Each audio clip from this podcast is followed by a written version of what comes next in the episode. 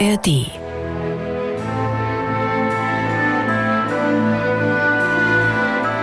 MDR Klassik, die Bachkantate mit Maul und Schrammeck.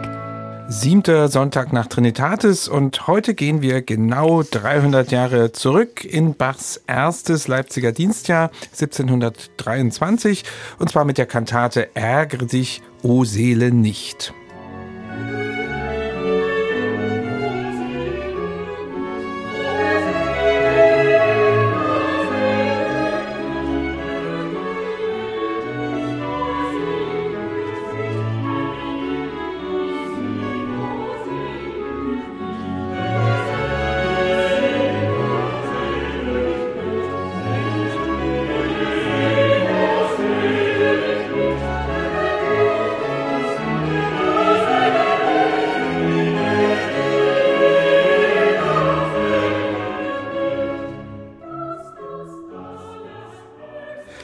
Ja, aufmerksamen Hörern unseres Podcasts ist wahrscheinlich nicht entgangen, dass wir diesen Kantatentitel schon mal in unserem Podcast besprochen haben. Und zwar ganz am Anfang im Dezember 2020 in der Folge 3. Und das haben wir eingestuft damals als eine Weimarer Kantate zum dritten Advent. Und jetzt haben wir hier aber doch zum siebten Sonntag nach Trinitatis eine sehr stark veränderte Leipziger Fassung, dass wir dieses Stück einfach nochmal aufnehmen. Das ist also keine leichte Überlieferung, das steht fest. Michael, kannst du einfach noch mal ein bisschen zusammenfassen? Wie sieht es aus mit der Chronologie dieser Kantate? Was wissen wir? Was beruht auf Quellen und was sind einfach nur Vermutungen? Naja, lieber Bernhard, was wir wirklich sicher wissen ist, dass der bekannte Weimarer Kantatentextdichter Salomo Frank, der viel für Bach gearbeitet hat, im Rahmen seines gedichteten Jahrgangs evangelische Sonn- und Festtagsandachten für den dritten Advent eben dieses Stück noch ohne die Rezitative, sondern beginnt eben mit Ärgere dich, o Seele nicht, dann vier Ariendichtungen hintereinander und ein Schlusschoral, dass diese Dichtung da drin vorkommt. Und wir wissen ferner, dass Bach in seinem ersten Jahr als Thomaskantor, und zwar in seiner siebten Woche für den siebten Sonntag nach Trinitatis, eben diese Dichtung genutzt hat allerdings erweitert hat jetzt zu einer zweiteiligen Kantate, die nicht mehr auf den dritten Advent, sondern eben auf den siebten Sonntag nach Trinitatis bestimmt ist. Eine sehr umfangreiche Kantate. Und sagen wir mal so, lange Zeit ging man in der Forschung davon aus, dass wir hier einen Fall vorliegen haben, ganz ähnlich wie bei Herz und Mund und Tat und Leben. Auch zu Beginn von Bachs Leipziger Kantorat aufgeführt, Klammer auf wieder aufgeführt, weil es auch da so ist. Vierter Adventssonntag 1716, in Weimar und da scheint Bach auch damals das Stück schon vertont zu haben. Kurzum, hier wie da der Fall, offenbar Weimarer Stück, was jetzt für Leipzig erweitert wird und eben weil in Leipzig ja nach dem ersten Advent bis zum Weihnachtsfest ein Tempus Clausum herrscht, sprich keine Kantaten aufgeführt werden, Bach eben diese Stücke nicht nur erweitert, sondern so umgestaltet, dass sie jetzt eben auf einen anderen Sonntag, dem ein anderer Evangeliumstext zugrunde liegt, passen. An sich gefällt mir das ganz gut, weil die Geschichte hatten wir, glaube ich, auch schon ein paar Mal berührt. Um den ersten Advent 1716 ist ja in Weimar der alte Kapellmeister Drese gestorben. Und es ist einfach ganz erstaunlich, dass man für die nächsten drei Adventssonntage belegen kann, dass Bach irgendwie sich mit den Kantatentexten, die Salomo Frank für diesen Sonntag vorbereitet hat, auseinandergesetzt hat, also sie komponiert hat oder komponieren wollte, offensichtlich, um sich als der nächste Kapellmeister ins Gespräch zu bringen. An sich war ja seine Dienstpflicht in Weimar als Konzertmeister nur einmal im Monat eine Kantate zu komponieren, aber es scheint eben tatsächlich dieses Zeichen eines großen Fleißes, eine Art, na, ich würde sagen, nicht nur verkappte, sondern sehr offensichtliche Bewerbung da gegeben zu haben. Die erste Kantate, die da entsteht, ist ja Wachet betet. Das ist ja wirklich ein fulminanter Parforce-Ritt, mit dem mhm. Bach da liefert. Also unglaublich. Naja, und warum ich das jetzt bloß so ein bisschen mit Fragezeichen umklammere. Im letzten Jahr ist ja das neue Bachwerkeverzeichnis erschienen, also die dritte Auflage. Und da kann man jetzt drin lesen, dass jetzt die Herausgeber Christoph Wolf, Peter Wollny, Christine Blanken eher davon ausgehen, dass Ärgere dich, o Seele nicht, zwar natürlich auf dem Text auf den dritten Advent von Salomon Frank basiert, aber dass Bach das Stück insgesamt erst in Leipzig komponiert hat. Da ist wohl ein maßgebliches Argument aus deren Sicht der Eingangschor, der eben eine ganz, ganz große Unabhängigkeit zwischen Instrumentalsatz und Chorsatz zeigt, also ein sehr selbstständiger Choreinbau, was natürlich sehr typisch ist für die Leipziger Kantaten. Allerdings ist es jetzt auch nicht so, dass Bach das erst in Leipzig erfunden hätte, mhm. dass Bach also in der Lage ist, ganz unterschiedliche Melodien miteinander zu verweben. Das hat er im Grunde schon ab seiner Mühlhauser Zeit belegt. Und ja, jetzt ist tatsächlich ein bisschen die Frage, ist es nur alles genuin Leipziger Musik oder sind nur die Textbestandteile, die jetzt neu dazugekommen sind, die Rezitative und die beiden Schlusschoräle, sind das Leipziger Zutaten und der Rest doch noch Weimar oder ist es eben alles Leipzig? Ich würde ganz ehrlich sagen, ich bleibe bei der Ansicht, die Keimzelle des Stückes ist Weimar. Das trifft bestimmt für die Arien zu. Gerade die erste Arie, die Generalbass-Arie, die klingt für mich einfach noch sehr nach der Weimarer Zeit. Ich hätte auch kein Problem, tatsächlich den Eingangschor, ein wunderbares Stück mit Weimar zu verbinden, was mir überhaupt nicht einleuchten würde. Und das müssten wir annehmen, wenn wir sagen, es ist insgesamt von Bach erst in Leipzig vertont worden. Warum nimmt er sich für den siebten Sonntag nach Trinitatis 1723 in Leipzig einen Text von Salomon Frank aus Weimar, der für einen ganz anderen Sonntag gedichtet ist, für den dritten Advent und muss da ja im Grunde erstmal große, auch textliche Umarbeiten vornehmen lassen, damit das Ganze überhaupt inhaltlich passt. Und deswegen, also nochmal mein Plädoyer, lasst uns vielleicht lieber bei der Ansicht bleiben. Weimarer Ursprung, aber die vollständige Fassung, so wie sie uns erhalten ist. Leipzig, da muss man auch noch sagen, das Argument habe ich jetzt bislang unterschlagen. Auf die Partitur, die wir haben, hat Bach tatsächlich auch die Jahreszahl 1723 draufgeschrieben. Einer der wenigen Fälle, wo er wirklich mal selber datiert. Aber dennoch, das kann auch einfach heißen, okay, ich schreibe jetzt hier dieses Stück nochmal runter und es ist ja doch wesentlich erweitert worden. Es ist am Ende jetzt eine ganz lange Kantate, eine zweiteilige Kantate, Teil 1 vor der Predigt, Teil 2 nach der Predigt. Also wirklich eins der längsten Stücke aus dem ersten Jahrgang. Aber ich denke schon, es hat eine zweiteilige Entstehungsgeschichte. Ich würde jetzt gerne hier mal nachfragen, du hast es schon gesagt, mhm. zwei völlig unterschiedliche Sonntage. Wie kriegt denn Bach oder sein Textdichter das überhaupt hin, aus einem Adventstext jetzt einen Text zu machen für den siebten Sonntag nach Trinitatis?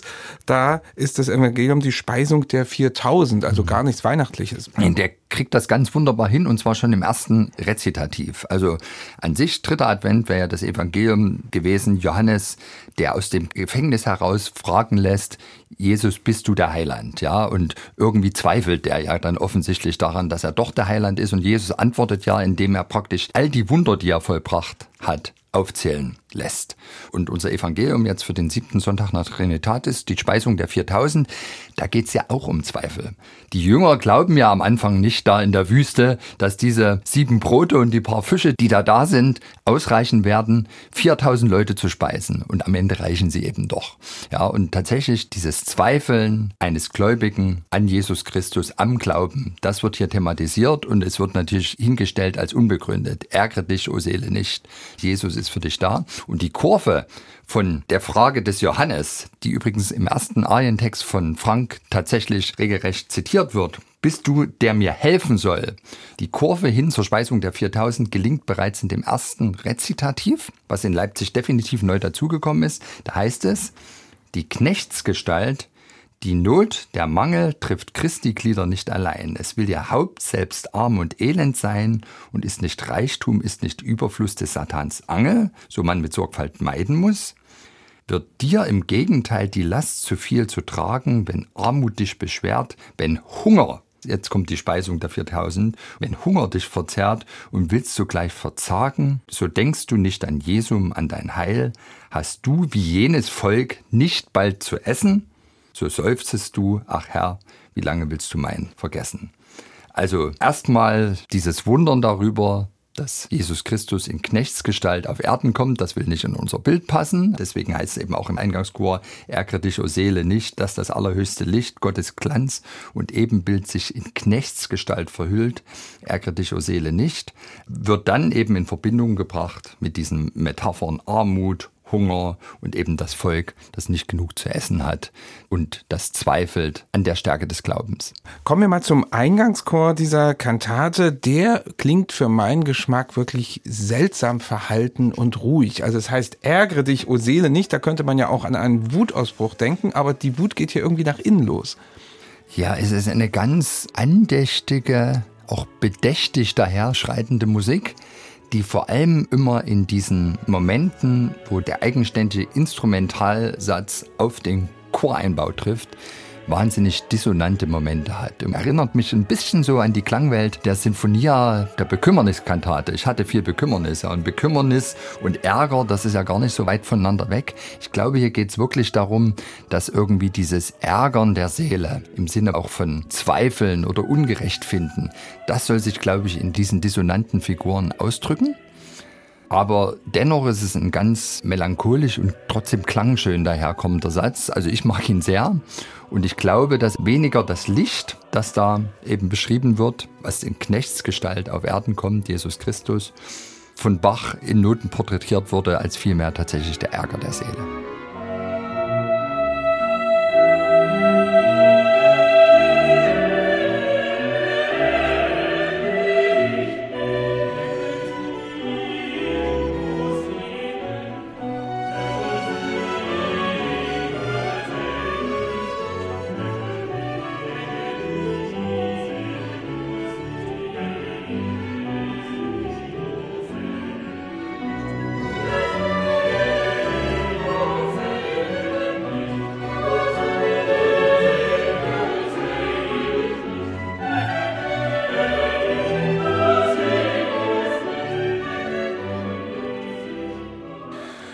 Ja, das war also ein Ausschnitt nochmal aus dem Eingangschor zur Kantate Ärgere dich, o Seele, nicht zum siebten Sonntag nach Trinitatis mit unter Umständen einer Weimarer Vorgeschichte.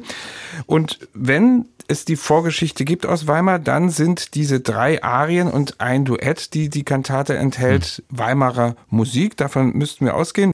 Ist in diesen vier größeren Sätzen eine gewisse musikalische Linie für dich erkennbar? Ja, tatsächlich, Bernhard. Und das ist auch nicht untypisch für Bachs Weimarer Kantaten. Wir haben im Grunde genommen was die Besetzung der einzelnen Arien betrifft, eine permanente Steigerung. Die erste Arie, wo die Frage des Johannes paraphrasiert wird, bist du, der mir helfen soll, als du nicht mir beizustehen und so weiter, ist eine nur vom Generalbass begleitete Bassarie. Das ist im Grunde genommen Johannes, der hier spricht.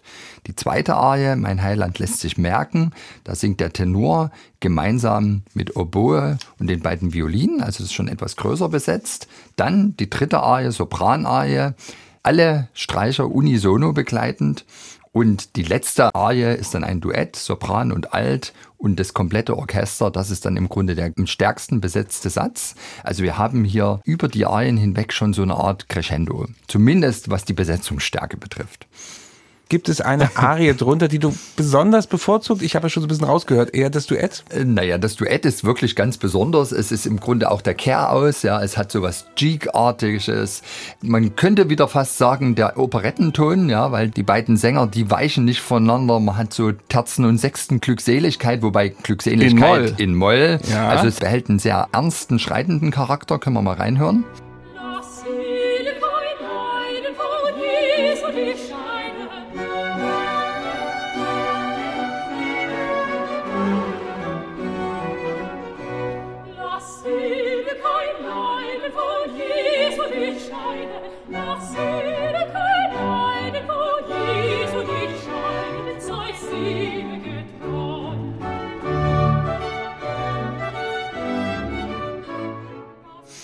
Aber was ich außerdem noch sehr mag, ist tatsächlich die Sopranarie. Die Armen will der Herr umarmen mit Gnaden hier und dort.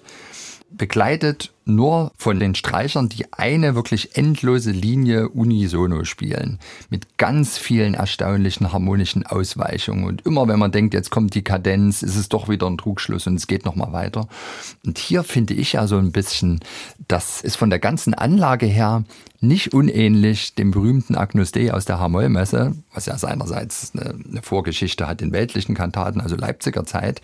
Wenn das hier eine Weimarer Arie tatsächlich schon gewesen ist, finde ich, ist es sozusagen ein vorfristisches Agnus Dei des jungen Johann Sebastian Bach. Ich finde ein ganz, ganz eindrucksvolles Stück. Also wirklich, wenn man mal genau hinhört, vielleicht tatsächlich so eine Art Urbild für all diese Arien, mit Unisono-Streichern, die in einer endlosen Melodielinie voller harmonischer Ausweichung eine enorme Spannung kreieren und das Ganze ist am Ende vollendet von Bach im Agnus Dei der Hamollmesse.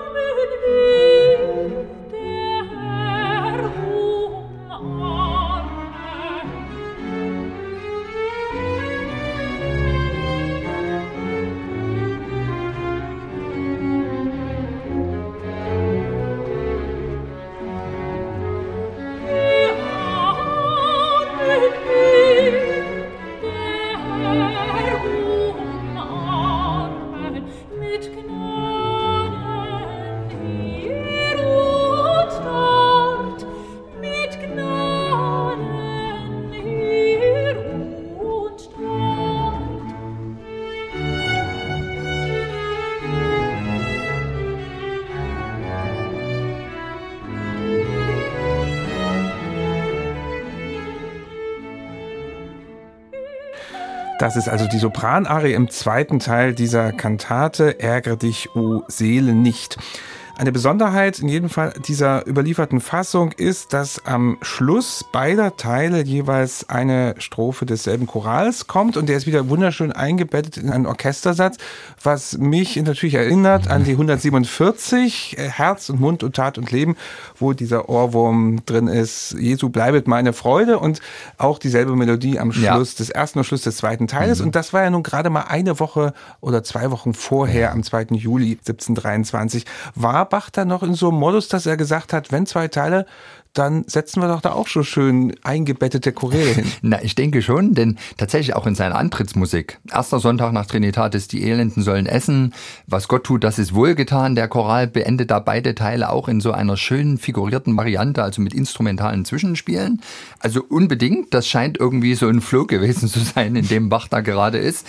Was ich aber hier an dieser Choralbearbeitung besonders finde, anders als bei den beiden anderen Beispielen, hat man hier den Fall, dass der Chorsatz so aussieht im Sopran der Cantus firmus, aber die anderen Stimmen machen hier dieses, ich habe es neulich schon gesagt in einem der Podcasts, motettisches Gewusel. Also die sind einfach nicht nur mitlaufende Stimmen, die praktisch in den gleichen Notenwerten wie der Cantus firmus oder mal noch mit einem Durchgang oder so das Ganze vierstimmig ausfüllen, sondern es sind kleine Mini-Motettenabschnitte. Und das, könnte man jetzt sagen, nimmt vielleicht hier das erste Mal vorweg Bachs Konzept für sein zweites Leipziger Jahr als Thomas Kantor, wo er dann in jedwedem Eingangschor eben genau dieses Prinzip Cantus firmus, zumeist im Sopran, ringsherum motettisches Gewusel durchgeführt hat. Das scheint mir hier tatsächlich in kleiner Form schon mal vorweggenommen zu sein und macht diese beiden Schlusschoräle sehr besonders.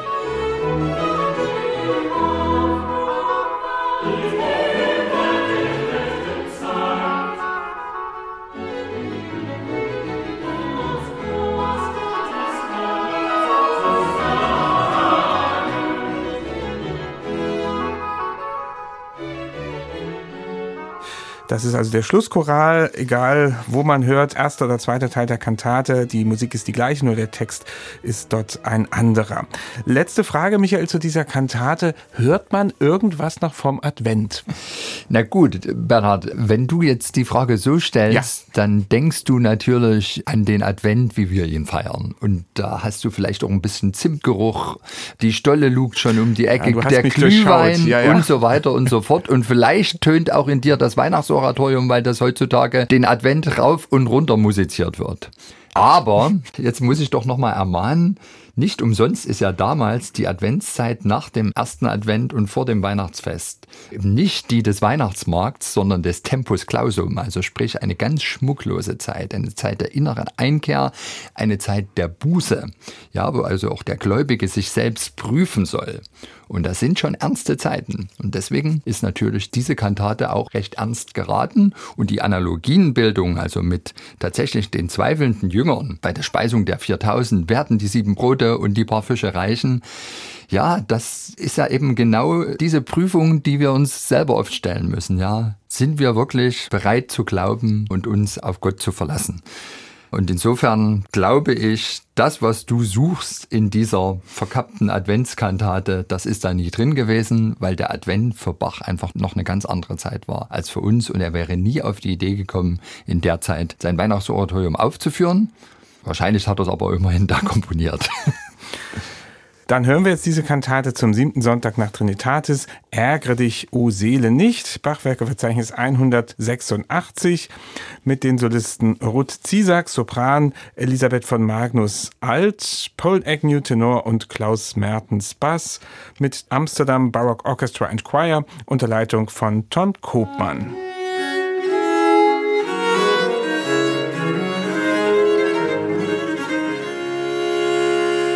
MDR Classic